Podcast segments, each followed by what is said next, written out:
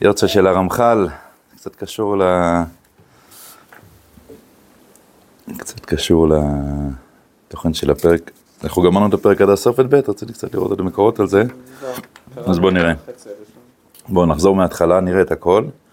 נראה עוד קצת אה, מקורות שקשורים מאוד לנקודה הזאתי. אני אומר שזה היוצאות של הרמח"ל, כי יש אה, בעצם, אה, כידוע,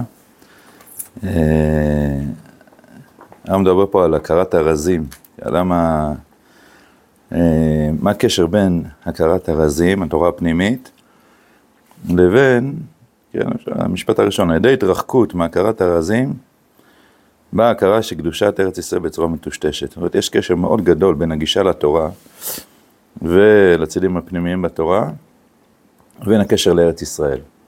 בסדר? זה לא במקרה שבכל עדות המזרח שהיו מאוד קשורים לזוהר, לא בכלל שאלה של ארץ ישראל. זה בכלל לא, כאילו, זה ברור שברגע שאפשר מיד רצים לארץ ישראל. לא כל מה שהיה, אה, אמרתי לכם שבוע שעבר שיש במשנה ברורה, אה, סימן אה, של קופה לגבי לשון הקודש. בקיצור, סימן שמדבר על לשון הקודש, הוא כותב שם, שמדבר על כל מיני תופעות, שאומר, אפשר לעשות מדי פעם, אתה רוצה להגיד בלעז, אבל לעשות סידור מיוחד בלשון לעז, ואומר, ומחקו שם את מקבץ נדחי ישראל ובוני ירושלים. כל התופעות האלה, אי אפשר לחלום עליהן בכלל. בעדות המזרח שהיו כולם קשורים לצדים הפנימיים יותר של התורה. זה היה ברור להם ש... שרק כשאפשר, אז אה, אה, כולם השתוקקות אדירה להגיע לארץ ישראל. אז זהו, איך הגענו לרמח"ל? הרמח"ל שזה ככה היום ההילולה שלו. אה, כידוע, קבור בטבריה. אבל לפני שהוא הגיע לטבריה, לפני שהגיע לארץ ישראל, הוא היה בעצם ב... ב... באיטליה. ובגיל די צעיר יחסית, אה, התחיל לכתוב וללמד אה, צדדים פנימיים בתורה. זה הפחיד הרבה מאוד אנשים. למה? כי זה היה בדור שאחרי, בדיוק, שבתא צבי שם רשעים מרכב, דיברנו על זה פעם, ואז אה, התקיפו אותו מיני כיוונים, עד שהתאספו יחד אה, רבנים והחתימו אותו שהוא לא יכול יותר לפרסם ברבים אה, ספרי קבלה. ולכן חלק מהספרים נכתבו בנוזים ולא פורסמו, רק הרבה שנים אחרי זה פורסמו. ומה שהוא כן פרסם אחרי זה, זה אמצעיית ישרים, שזה בעצם כל התורת הקבלה, דיברנו על זה פעם, נכון? על ה, לפי ההגדרות המוסריות, כביכול הכי פשוטות. אה, וזה מאוד מאוד קשור לנקודה הזאת. איך הכרת הרזים האמיתית, היא לא סותרת את ההתעלות המוסרית ואת ההנהגה המוסרית הפשוטה, אלא הפוך. מי שרוצה, נכנס פנימה לתורה, רוצה ללמוד את ספרים של הרמח"ל, הקלח ואחרים, בלי שהוא כל פעם חוזר מחדש מסייעת ערכים ישרים, הוא לא, לא יבין באמת, לא, לא, לא יגיע לסוף כוונתו של הרמח"ל. הכרת הרזים האמיתית היא על ידי זה שהדברים נבנים בצורה מובנית, הנגלה, שבתורה, שבצד המוסרי של התורה, ומתוכו חושפים את הצד היותר עמוק ופנימי של התורה.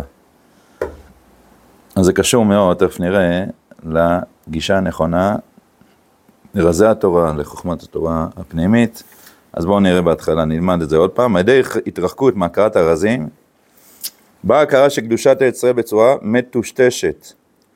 כן? זאת אומרת, אי אפשר להכחיש שהקדוש ברוך הוא הבטיח אה, לאברהם, יצחק ויעקב בצורה מאוד מרכזית את ארץ ישראל, אבל כאילו מנסים, טוב, יש איזה מצווה כזאת, כמו שיש מצוות, אה, אני יודע מה, אה, פטר חמור, לא יודע מה, בסדר, נו, אם יקרה, זה מצווה קיומית כזה, בסדר, איכשהו לסדר את זה מבחינה הלכתית, למצוא את התירוצים הנכונים ולהישאר בתוך הביזנס בחו"ל. כל זה מגיע מהבנה לא נכונה מה זה תורה בכלל, מה זה מגמת התורה, נכון? אנחנו יודעים שעוד uh, כמה ימים בב' בסיוון, משה מכנס את עם ישראל ואומר, תראו, אני לפני שאני נותן לכם את התורה, אני נותן לכם מה מגמת התורה. אתם תהיו לי ממלכת כהנים וגוי קדוש. אם לא תבינו את זה, כל אחרי זה מה שיקבלו לתורה וכל פרשת משפטים, זה, זה לא שווה שום דבר. אם לא מבינים מה המגמה של התורה, אנחנו לא הולכים לשום מקום. זה אוסף פרטים שאין לו שום דבר שמחבר אותו. על ידי התנכרות אל סוד השם נעשות הסגולות העליונות של עומק החיים אלוקיים לדברים טפלים של מה נכנסים בעומק הנשמה ממילא יחסר הכוח היותר אדיר בנשמת האומה והיחיד, והגלות מוצאתי חן מצד עצמותה. כן? יכול להיות שדברים מאוד עיקריים בתורה הופכים להיות דברים שהנשמה בכלל לא נתפסת אליהם. כי למסריג רק את השטח הגלוי, לא יחסר שום דבר יסודי בחסרון הארץ והממלכה וכל תוכני האומה בבניינה. כן? הוא אומר, אני מקיים, אני מדקדק בכל הלכות אה, איסור והיתר, בשר וחלב ודברים אחרים, אבל זה לא קשור וזה לא תופס אותו בכלל, אה, תחיית האומה בבניינה. צריך לדעת שכל העניין של הרזים, זה קשור ליכולת לראות את טוב השם בארץ, עד המציאות החולית ממש, וזה אומנות מיוחדת ששייכת לפנימיות התורה, אה, וזה שייך לכן מאוד מאוד מאוד לתורת ארץ ישראל. התורה שבה מתגלה איך הקודש חל בתוך המציאות הממשית ממש, נראה את זה תכף. יסוד צפיית הישועה היא אצלו כמו ענף צדדי שאיננו יכול להתקשר עם עומק הכרת היהדות, וזה בעצמו הדבר המעיד על חסרון הבנה שיש בשיטה מלאת הלשד הזאת. כן, מלאת לשד, גם אין לה לחלוכית, היא תופסת רק את הדברים בצורה של פרטים שלא קשורים אחד לשני. לא שוללים אנחנו כל מין ציור והבנה מיוסד הישות וגישי דעה ויראת שמיים באיזה צורה שהיא, כן? כל דבר שיש בו חיזוק של יראת שמיים, זה אפשר לעבוד בברכה, רק את אותו הצד ששיטה כזאת תחפוץ, לשלול את הרזים, כן, לזלזל בצד הפנימי של התורה, ואת השפעתם הגדול לרוח האומה, אם יש מישהו, אפילו שהוא תמיד חכם, שיזלזל בצד של הרזים, זהו אסון שאנחנו חייבים ללחום איתו, בעצה ובתפונה, בקדושה וגבורה. אני חושב שיש אה, משפט בשם החתם סופר נדמה לי, שמי שמזלזל בניגלה בצד הנסתר, צריך לדעת שהוא גם בנסתר, מי שמזלזל בניגלה בנסתר, גם בנסתר בנגלה. בעצם בפנימיות הוא גם הוא מזלזל בכל הצדדים של, של התורה. טוב, אז כדי להבין את זה יותר, את הצד, ה, מה המקום של הצד הפנימי ואיך זה קשור, עשיתי פה כמה מקורות בצהריים, בכבוד, בואו נראה את זה קצת, רואים קצת ביחד. הופה. אה, יש פה כמה מקורות, גם מאגרות, גם אורות הקודש, שהרב מנסה להסביר את הקשר הזה למה יש קשר באמת בין הצד הפנימי בתורה לבין, לבין איך הם מתייחסים לגאולה, לקיבוץ שטחי ישראל, כן? זה לא סתם שהגר"א הוא כולו שייך לצד ה... אה, כמו שאומרים נפש החיים והרבה תלמידי הגר"א, זה כולו שייך לצד הפנימי שלו, לניגלה ולנסתר שבתורה.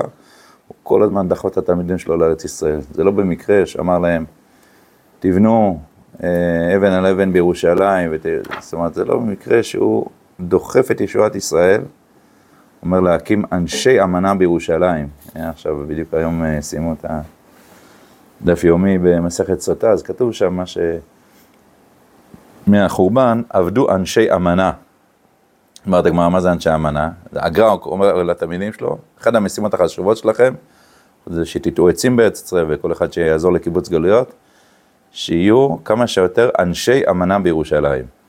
מה הכוונה אנשי אמנה? ממש הוא חוזר על זה המון המון פעמים בכל התור. מה הפשט אנשי אמנה? חושב של אומנות. של אומנות, המילה אומנות, אה, כן. אז זה יכול להיות שהיה צריך להיות אומניות. אנשי אמנה, מה שהגמרא בסוטה אומרת, הגמרא שואלת מהי אמנה, והיא אומרת, הכוונה של אה, אנשים שמאמינים בקדוש ברוך הוא, גם אם הם, יש איזה מחירים, מחירים כלכליים, מחירים אחרים, הם בוטחים בשם, מנסים לראות מה רצון השם ולהתקדם איתו קדימה. בסדר? אפשר... אה, נראה, טוב, קצת סטייה, אבל תראה, מסרת שמה.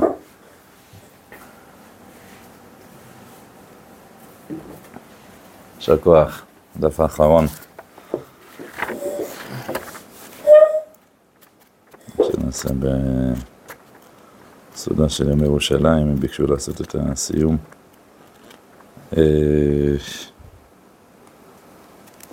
כן, אז הגמרא אומרת,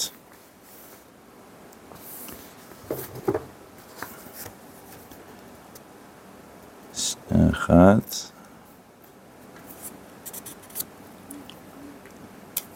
בטלו, בטל השיר, רגע אחד. אה, רגע, רגע, רגע, רגע.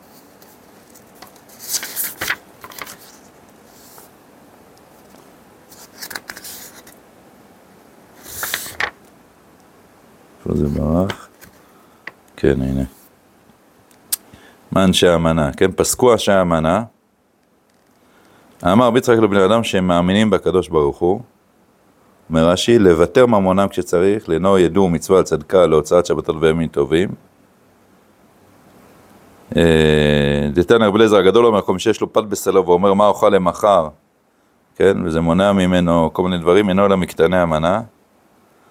היינו דאמר רב אלעזר, מה דכתיב כי מי בז ליום קטנות, מי גרם לצדיקים שהתבזבז שולחנם לעתיד לבוא, קטנות שהיה בהם, כן, קטנות אמונה, ככה רש"י אומר, אה, שלא האמינו בקדוש ברוך הוא. עכשיו איך זה יכול להיות? זה צדיקים, איך זה יכול להיות שלא האמינו בקדוש ברוך הוא? אז הם ראו את המהלך של הקדוש ברוך הוא ולא לא הצטרפו אליו, כאילו, מבחינה פרטית יכול להיות שהיו צדיקים, ככה יהודה גם מסביר את זה. אבל אנחנו חוזרים לענייננו. אז יש פה שאלה שספר, כתב סופר יקר בן ישראל, שהוא שאל את הרב שאלה כזאתי, הקשית לשאול ממני, בהיותי יושב פה ברחובות, הרב היה פה, תוך כדי שהוא היה הרב של יפו והמושבות, הוא גם uh, היה הולך למושבות, גם להשגיח שם, וגם uh, לפעמים היה לו כמה ימים של נופש, היה ככה מעביר שם גם שיעורים. בכל אופן, יושב שם ברחובות מחוסר ספרים, והוא ביקש לרשום לך ספרי הקבלה את המקומות המדברים על דבר ארץ ישראל וגאולה. באמת הדבר כי אין כמעט גם ספר קבלה אחד שלא ידבר על דבר ארץ ישראל וגאולה, כי הקבלה כולה היא צפיית הישועה. אתה שואל את זה, מה זה חוכמת הקבלה? חוכמת הקבלה היא איך כל העולם ואיך אנחנו יכולים בתור אנשים פרטיים לסייע להבאת ישועת ישראל, לסייע לצפות את הישועה, לצפות את הישועה זה לא רק להסתכל כמו איזה צופה במרקע, צופה הכוונה, ככה מסביר, ציפית לישועה, הכוונה זה כמו מישהו שחייל שעומד על המשמר, שהוא גם, כאשר יש איזה משהו שהוא אה, צריך לסייע, הוא יודע גם איך לעזור ולסייע לדבר, זה הכוונה, ששואלים כל אחד, אחרי 120 ציפית לישועה, זה לא הכוונה, ציפית, יאללה, אני מצפה לישועה, לא, זה שאתה מנסה לראות ככה ראינו שציפה לקיום דברי הנביאים של הישועה בימיך. אם ראית שמשהו מדברי הנביאים מתקיים בימיך וניסית לסייע לדבר הזה. עתידה בת קול, פוצץ בראשי סלעים, בראשי ערים מסלעים, מי שפעל עם כל יבוא ויטול שכרו. אז ציפית לישועה זה, האם ניסית לראות איך אפשר לפעול עם כל בתוך המציאות הזאת של עם ישראל.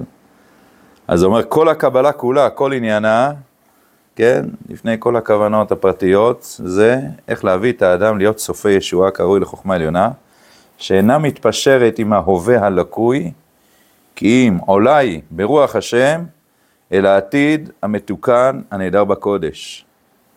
בסדר? זאת אומרת, כל עניין של החוכמה העליונה, שהיא מציירת עתיד אחר ומביאה את ההווה למקום חדש, כן? זה לא רק שהיא אומרת איך לפתור בעיות הלכתיות, שיש פה בכל מיני דברים של, אני יודע מה, מתערבב לך בשר וחלב, אלא היא כל עניין של התורה של הקבלה, כל ספר אורות כאדום, מבוסס על כתבי הארי, זה הכל להגיע אל העתיד המתוקן נהדר בקודש. חכמי ישראל לא יכולו לדבר בחזון המדינה הזה, כי אם על ידי ארץ ישראל וגאולה. זה ברור שכל ספר, ואחרי זה הוא מונה שם כל מיני ספרים, אומרת, מה, אני מצטער שאין לי כרגע פה ספרים וזה, אבל הוא עושה לו איזה רשימה אדירה של ספרים. יכול להסתכל בזה וזה וזה וזה, וכל מיני מקומות שזה, כאילו רואים שזה כל מגמת התורה הפנימית.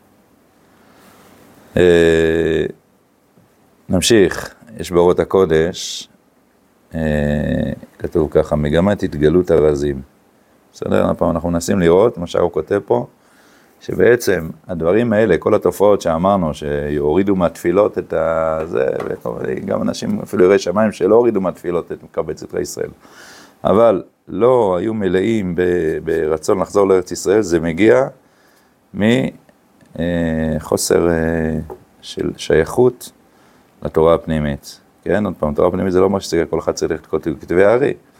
הרמח"ל תרגם את התורה הפנימית, המהר"ל תרגם את התורה הפנימית, הרב תרגם את התורה הפנימית, נפש החיים, בלתניא.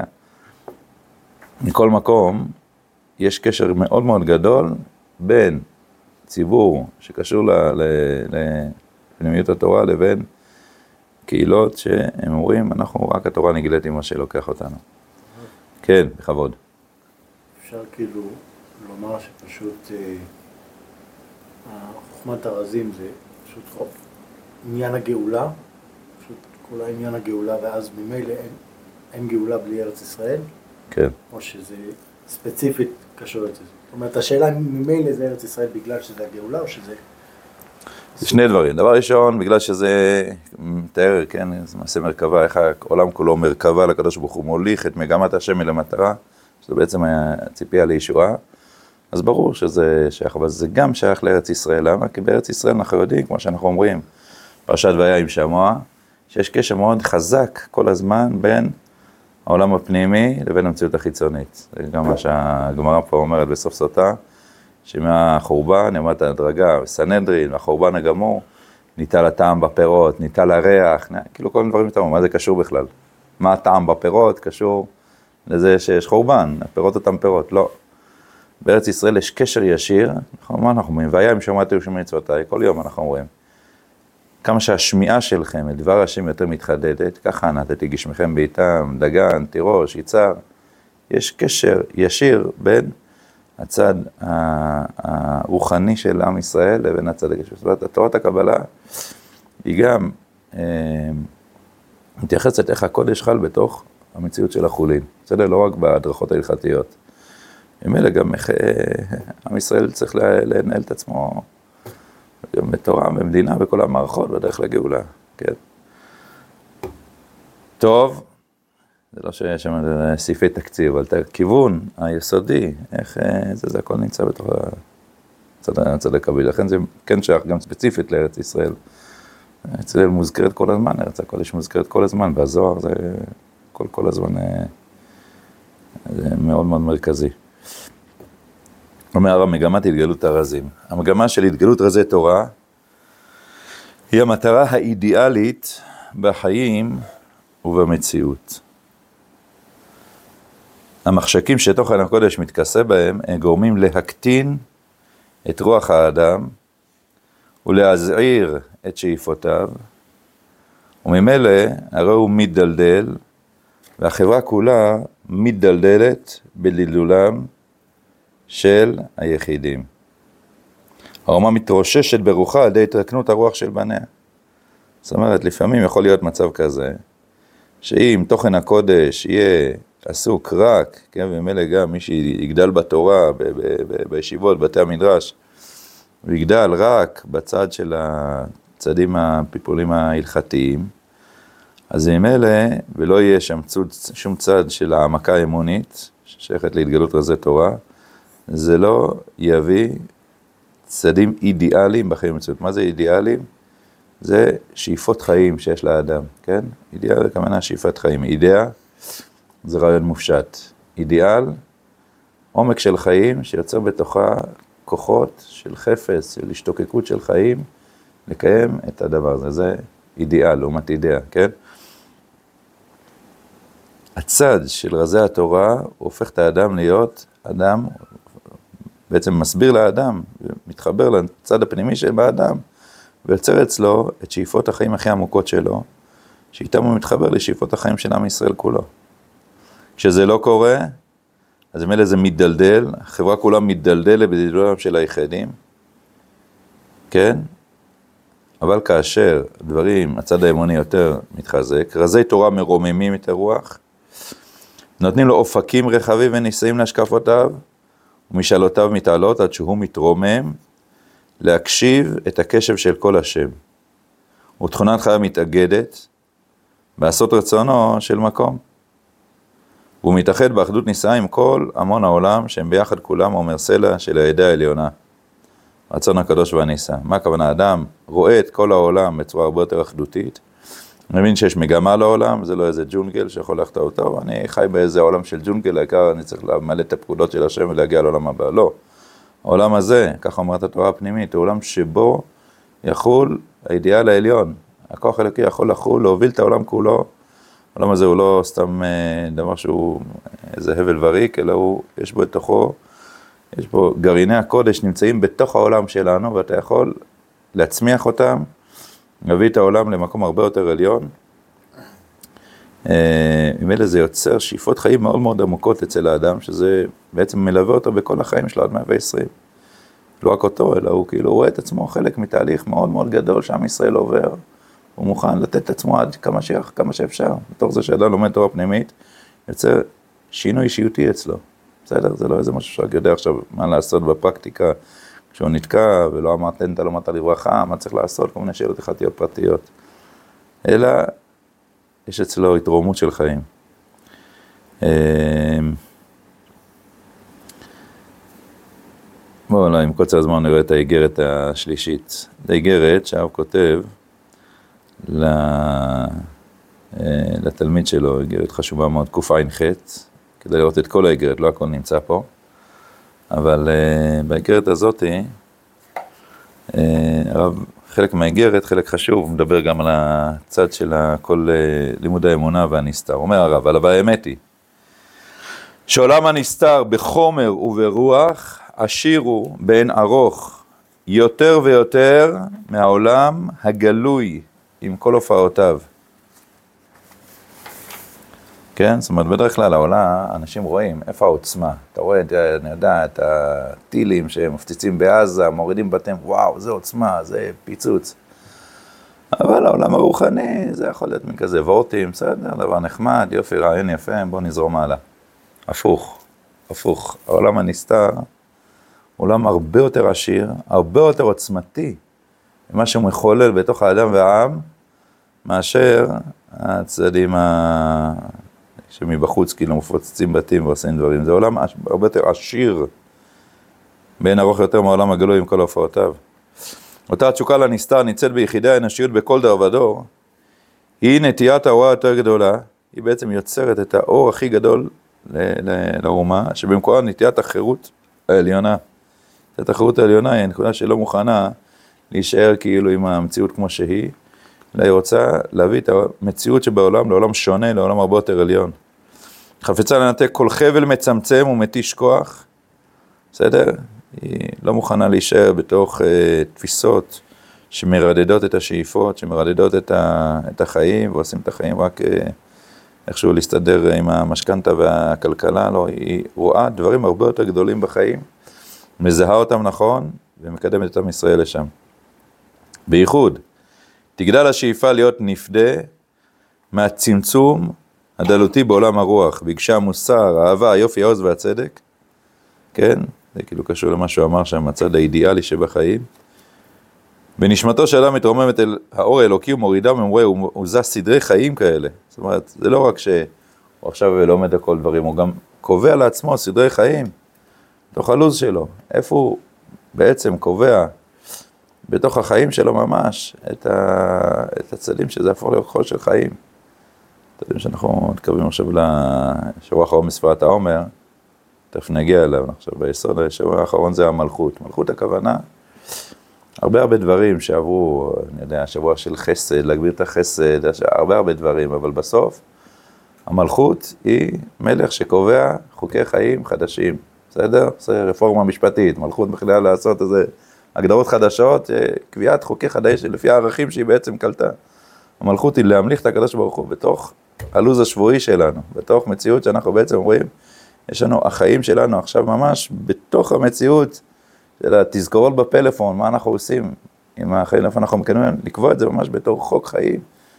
יכול להיות התנהלות חיים בין אדם לחברו, זה בין אדם למקום, זה ממש, זה המלאכה של הקדוש ברוך הוא בתוך המציאות, שבפועל, זה הכוח הזה של, אה, של, של הקבלה שהיא מגיעה עד כן, מורידה ומורידה ומורידה סדרי חיים כאלה, הרגשות עדינות כאלה, סרפי גבורה כאלה, שמשחררים את החברה הציבורית כולה מגסותם, מופיעים עליה אורה. הנובלות, אם זה קר אפשר ל... מה? אם זה קר אפשר ל... איך אמרת, בסדר? הנובלות שבין האנטיות הנצחיות אינן פזורות בכתבים בעלים מפורדים שבעלי קבלה שימושית. כן, יש כאלה שלוקחים את הקבלה על סגולות, בהמשך הזמן רבו הממשים בקליפתם של המושגים העשירים הללו, שזה עיקר התורה הפנימית, ועשו מהכל כל מיני סגולות, כל מיני דברים, להגיד את המילים האלה, בזמן שאתה עושה ככה, ואז יש פה איזה סגולה, וזה הקבלה.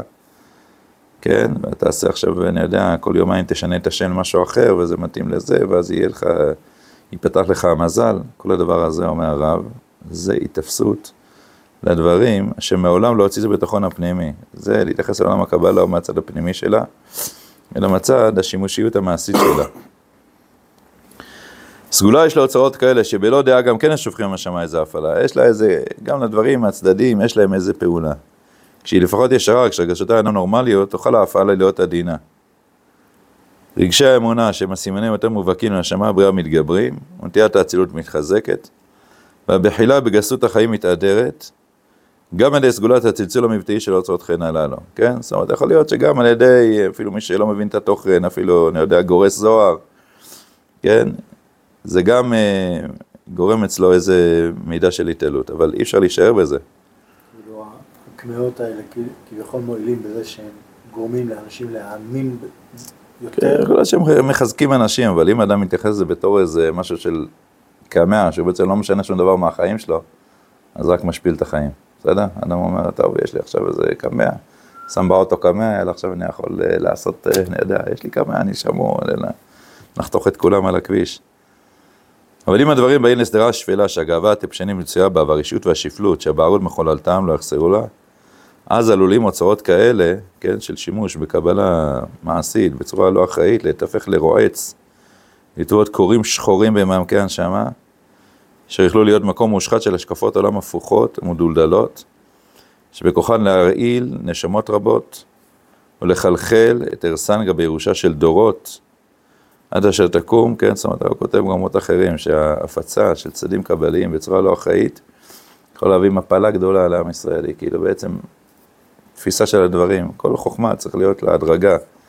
כמו שאתה לא עכשיו ותתחיל ללמוד פיזיקה גרעינית, כי אתה סתם אה, שטויות, לא, אתה לא צריך ללמוד מתמטיקה, פיזיקה, אה, בסוף תגיע גם לדרגות אחרות. לכן דברים צריכים להיות גם בצורה כזאת, יש את המהר"ל ואת הרמח"ל ואת הרב ואת ה... בסדר, דברים צריכים להיות. לא בצורה של קפיצה, אלא נסתר בצורה לא אחראית. כן? אם זה קורה ככה, בצורה של קמעות ושל דברים, אז בסוף יהיה צד שיתקומם בכלל נגד כל הצד הנסתר בתורה. זה מה שאנחנו רואים פה, שהרב אומר בסוף הסעיף שלנו, בסוף הפרק שלנו, שיכול להיות בצו כזה שמתוך יראת שמיים יתקוממו נגד הקבלה. למה? כי זה נובע מתפיסה של הקבלה בתור איזה קמע, בתור איזה משהו כזה. שבכלל לא פגש איך זה מחזק את האידיאליות של החיים. איך אדם האדם הזה, יש לו חפצים והשתוקקות חיים, ומרימים לו את כל מושגי החיים האלה למקום הרבה יותר עליון. בסדר? אז כאשר לא פוגשים את זה ככה, פוגשים בצורה שהיא מדלתת את החיים, אז ממילא גם בעם ישראל, כנגד זה, עד אשר תקום נטייה של חיים ריאליים, שאינה חפצה בשם נסתר, כן? מול הדבר הזה, יהיה חיים שאומרים, עזוב, אני רוצה רק את החיים הריאליים, אין שום דבר אחר. מטאטא השמט, תטאטא את הכורים האלה. באותה שהגדילה את תורה תדמה כי רמה ידה כי אין חביון ואין סתר מלוא הוויה. כן? אני חושב שגם בעולם כולו היה את השלב הזה בתחילת המאה שעברה למניינם. שאמרו, זהו, אנחנו כאילו יודעים לפרש את כל התופעות בעולם, כל המודרנה היא כאילו, וואי, התפתחות המדע והתפתחות הזה, זה מה שיביא את הגאולה, וכמה שנעשה את האנשים יותר אה, חושבים. בסוף הגיעו מתוך זה, בעצם כמה שאתה מעצים מאוד את כל ההתפתחות המדעית והטכנולוגית, ואתה לא נותן תשומת לב להתפתחות הפנימית של האדם, אז יוצר מצב שאותו מדע שעשית, ואותן פצצות אטום שהמצאת, הן משמשות רק אה, יוצא מלחמות עולם ושונה ושנייה, שכל הרשעות וכל הברבריות משתמשות בעצם בהתפתחות המדעית להפיץ הרג ורשע, בסדר? כי לא תיקנת את העולם הפנימי. ככה בעצם, יכול להיות עוד פעם, זה מה שנקרא תנועת מטולטלת, כן? כאילו לקחו את הצד הנסתר בצורה לא נכונה, ואז הצד הנגלה יכול כאילו להתקומם נגדו. אבל גם הצד הנגלה, כשהוא יהיה נגד זה, זה גם לא יחזיק מעמד, כן? אמרנו כמו באומות העולם, כאילו הרצון רק לבסס את הדברים, כמו שהיום כאילו אומרים, מה, מה אתם נותנים תקציבים לדברים, איפה הכסף שיצא לנו מזה, איפה הכלכלה, כאילו, כל המדד של מה המדינה צריכה להשקיע, זה רק אם זה יעזור לכלכלה, יהיה לנו יותר כסף מזה. אם אתה, אתה לא משקיע בשום דבר, זו תפיסה כל כך חומרנית, כל כך ילדותית. אבל היא נובעת מזה שהיא אומרת, אני רק רוצה את מה שתכלס מביא לי רווחים. אני רוצה לראות את הרווחים בעולם הנגלה. בסדר? ו... יש הרבה אנשים, ויכול להיות שייכים לאוצר, לכל מיני מקומות, שזה הדבר היחיד שמעניין אותם. צריך לדעת, אה, לתת לנגלה את המקום שלו. ודאי שצריך אה, תיקונים כלכליים צריך לעשות, אבל אי אפשר למדוד את הכל רק לפי שורת הרווח הכלכלית שזה יביא לנו. זה דבר נורא ואיום. זה הצד ה... שהנגלה הופך להיות, כאילו, רק הצד, ה... הצד ה... היחיד. אז במילא זה מדלדל, היא תרגיש את חולשתה. אחרי שתרגיש רק מעט כי אותה מלאכה שפינהו הקראים כמעט צלחה בידה, תמצא את עצמה עלובה עם כל אוצרה הרוחני הגלוי, שלא יוכל למלא את נפשה. כן, תנועת המטולטלת, תרגיש איך שהצד הנגלה לבד, כן, זה יכול להיות באומות העולם כמו שאמרנו, רק הליכה אחרי הצד המדעי החיצוני, זה יכול להיות גם בעם ישראל, רק התרכזות בצד הנגלה שבתורה, היא תראה שזה לא תופס, ואז תרגיש את הטוב הגנוז באוצר הסתר, שואך יינתן, לתת אולי באופנים הגוניים, בשיעורים מתאימים, באופן הערת תרסיס מלא של דעה שלמה, מוסר, מעשי, בריא וחסון. בקיצור ולעניין, כאשר בסופו של תנועת המטולטלת יהיה הצד של ההתקדמות בצד הפנימי של התורה, יהיה מדורג בצורה נכונה, כמו שאומר, תכסיס של מוסר מעשי, כמו שאמרנו, אתה רוצה ללמוד עוד דברים ברמח"ל בקלח, תלמד עוד פעם פסילת ישרים, תחזק עוד פעם את הצד המוסרי, היסודי, תבין יותר לאיפה עם ישראל הולך, תבנה עוד משהו, עוד לבנה בירושלים, תבסס את התקדמות העולם הנגלה לעומת העולם הזה, אז אתה תחבר את שתי הדברים ביחד. יהיה באמת תורה פנימית בריאה, כן? שתביא בריאות חיים לעם ישראל. תחיית הנסתר בעולם הקולטורי, כן? זה כאשר באמת העולם הפנימי של התורה יתברר, אז יהיה פה באמת, אה, עם ישראל, עיקר עניינו, זה לא רק מה שנקרא היום ה start-up nation, כולם כאילו רוצים חברות ישראליות שיעשו להם טכנולוגיה. עיקר התשוקה של כל אומות העולם בדורות העתידיים לעם ישראל, שיראו להם איך יש תורה כזאת שהיא כל כך מרימה את פנימיות החיים של האדם. יוצרת אישיות אחרת, אישיות ש, שמקדמת את החיים הפנימיים קדימה, אישיות שלא מודדת הכל לפי הכלכלה. זה יהיה, לשם כל אומות העולם יגיעו בעזרת השם. מציאות כזאת שהם יבקשו, יבקשו את עם ישראל, ירוממו את ישראל מהצד הפנימי שלהם, כן? כן. מה זה קולטורה? קולטורה זה תרבות, כן, כלשהו. תחילת הניסה בעולם הקולטורי, כמה שהצד הפנימי יותר יהיה נוכח בעולם הקולטורי, עוד פעם, לא בצורה כזאת של כמיהות וכל מיני דברים כאלה, חס שלום, אלא בהרמת שאיפות החיים. זה יגיע יחד עם תחיית ישראל בלאומים, כמה שקיבוץ שטחי ישראל יתרבה, ככה אה, יש קשר ישיר, כמו שהגר"א אמר לתלמידיו, אה, בין זה שתקבצו את ישראל לבין העמקה בנסתרות התורה שיהיה אפשר לעשות, כי התורה היא תורת ישראל, כל עוד נשמות ישראל לא נמצאים בארץ. אנחנו לא יכולים לחשוף את הצדדים הפנימיים בתורה, זה מגיע ביחד תמיד. תחיית הנסתר בעולם כל תורי, תחיית ישראל בלאומים, תחיית ארץ ישראל בארצות, מלאת כולן רזי עולם, דופקות בקרבנו את דפיקתן בחוזקה. כל הדברים האלה זה תהליכים שקורים עכשיו, יכול לקחת הרבה זמן, אבל צריך לדעת שהדברים האלו עוד ילכו ויתעצמו. ההילניות עשתה את השכלת המערב והולכת אחרי עיניה, חפצה להיות שבעה בגלוי שבהוויה, כן, ההלני, ההלניות, הצד ההלניסטי זה הסוף היווניות, כן, מתחילה, הפילוסופים היוונים הראשונים, היה להם מאוד, אה, אה, החשיבו את הפילוסופיה, אבל ההלניזם, סוף היווניות הוא הכל, רק הצד הנגלה, כמה אני יכול כאילו להרוויח מהחיים, כמה אני יכול, אה, הוא בעצם מתוכו, כל השכלת המערב, עד התקופה המודרנית של היום, הולכים אחרי עיניה, חפצה להיות שבעה רק מהצד הגלוי שבהוויה, הכל כאילו תלוי בטכנולוגיה, בזה, שם, משם תבוא הישועה, ככה היא חושבת, אבל כל זמן שהבלתי מוגבל לא יגבל, לא יגבל, לא תאמר הנשמה די בגלוי. הנשמה יש לה חפץ הרבה יותר עמוק, האישיות יש לה רצון הרבה יותר גדול. לחיות את החיים אחרת. תביא לה את כל הטכנולוגיות, את כל המובילאיי והווייז והזה. מצוין, זה מאוד עוזר לנהל את החיים, אבל מה התוכן הפנימי של החיים? מה הנשמה של החיים? לזה אין פתרון, היא לא מתוך הצד הנסתר שבתורה. הציבור האנושי יחל כמאז להרגיש את מכאוביו, כי חסר להכל. כי חיי החברה, הממלכה, אפילו הדת והמוסר שלו, כמובן, רק גולמים מוגבלים, הם ירגישו שיש פה איזה משהו גולמי, משהו מאוד מאוד לא מעובד, כן? אז יש שם כסף, ואתה, לא יודע, שאבת גז מהים, ואתה יכול אה, אה, לעשות עם זה המון המון דברים, אבל אנשים ירגישו שהדבר הזה הולך למקום לא נכון. אין פה מענה לחיים עצמם, לתוכן החיים עצמם, למשמעות החיים עצמם. היהו השור הגדול, המעיין שמה מפקים תמיד, הגדלנו מסתר בסתר עליון. אז בשלב הזה של התפתחות המדינית, אחרי שה... כמו שהתהליך ההתבגרות של האדם הפרטי, ברגע שהוא גדל, מבחינה פיזית, מתבגר, אז מגיע החיפוש של הזהות הפנימית שלו. ככה בעם ישראל, וכאשר מבחינה ביטחונית יש יותר התייצבות, מבחינה כלכלית יש יותר התייצבות, אז כמו ילד מתבגר מתחיל, כל הטלטלות של הזהות הפנימית שלו מתחילות להתבהר. ובסוף בסוף, הפתרון של כל הדברים האלה, של כל ההפגנות וכל הדברים, הפתרון של הכל זה חשיפה הדרגתית של הצד הפנימי של התורה. כאשר זה יתברר בתוך בתי המדרש, מתוך זה זה יגיע גם לאנשי המעשה ועד הפוליטיקה ועד כל המקומות, קצות הארץ, כשזה ילך ויתגלה, זה יביא את הבשורה תרבותית לעם ישראל, משם תצמח אחדות אמיתית, משם הכל הכל תלוי בנקודה הזאתי. אז יבקע אור אל מסתתר אלוקי ישראל מושיע, אם ענני שמע כבר ענה שתה, ומלכות תהיה לקדישי עליונים, כל זה הנבואות שם ביחזקאל. אה, לא שכבר עבר הזמן, אבל עוד שתי דקות. הנה החזון מתחיל להתנוצץ. זה לא, לא, הרב אומר, זה נשמע לכם משהו מאוד מאוד אה, עתידי, לא, זה לא ככה.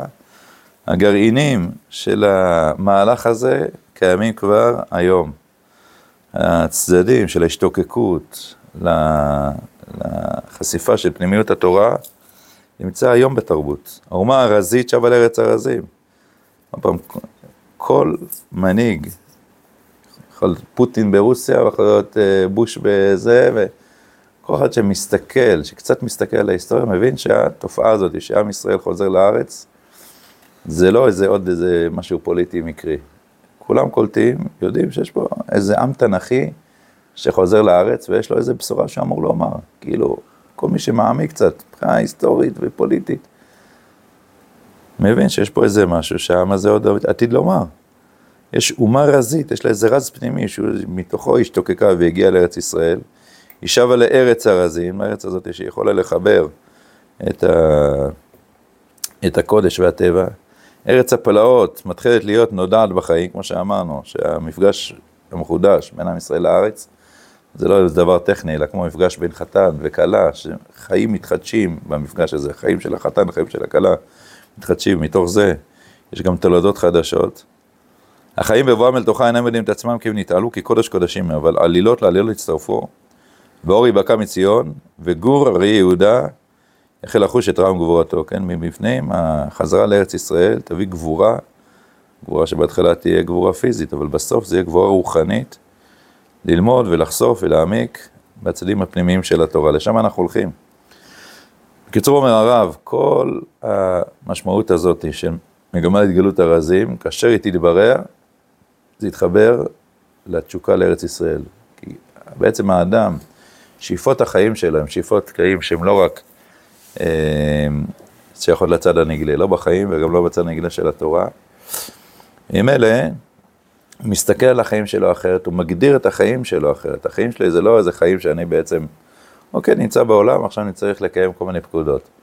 אני עצמי חלק מאור אלוקי שלם שחוזר לארץ ישראל. זכיתי להיות נשמה כזאת בדור הזה, שהיא שייכת למהלך אדיר. אם אני אדע לתרגם את זה נכון, בשאיפות החיים שלי, ובחיבור שלי לעם ישראל, אני בעצם, נוצרת פה יצירה, כמו שאומר, יש פה עם רזי שחוזר לארץ הרזים, והדבר הזה יש לו משמעות מאוד גדולה לבניית השאיפות החיים של האדם.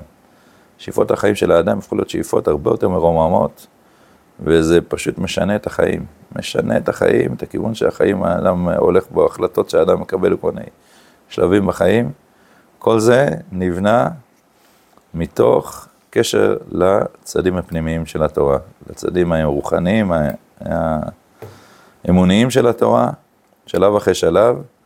וזה, כמו שהגר"א אמר, אמרתי לכם, תקימו מדינה של פנימיות בירושלים, תקימו אנשי אמנה בירושלים, תקבצו כל אחד גלויות, כל אחד שיביא עוד מישהו לארץ ישראל, תיישבו את הארץ, תיטו עצים, כל ההדרכות האלה של הגר"א הולכות ומעצימות את התקופה שלנו, שמתוך זה בעזרת השם אה, תהיה ישועה וגאולה שלמה. זה מתחיל אבל בתוך בתי המדרש, בהעמקה אמיתית, בכל צדי התורה, בנגלה ובנסתר. מתוך זה תגיע ישועת ישראל. טוב, בסדר, אז היום ראינו יותר את הדברים שמתלווים לפרק הזה, אבל uh, דברים חשובים מאוד. אני עוד פעם ממליץ, יש ספר של הרב אלי הורוביץ, שהוא uh, גם מזכיר את החלק במקורות. נפעיל את כולם, בסדר, מאוד חשוב לראות את זה. זהו, נתבשר בשורות טובות בעזרת השם.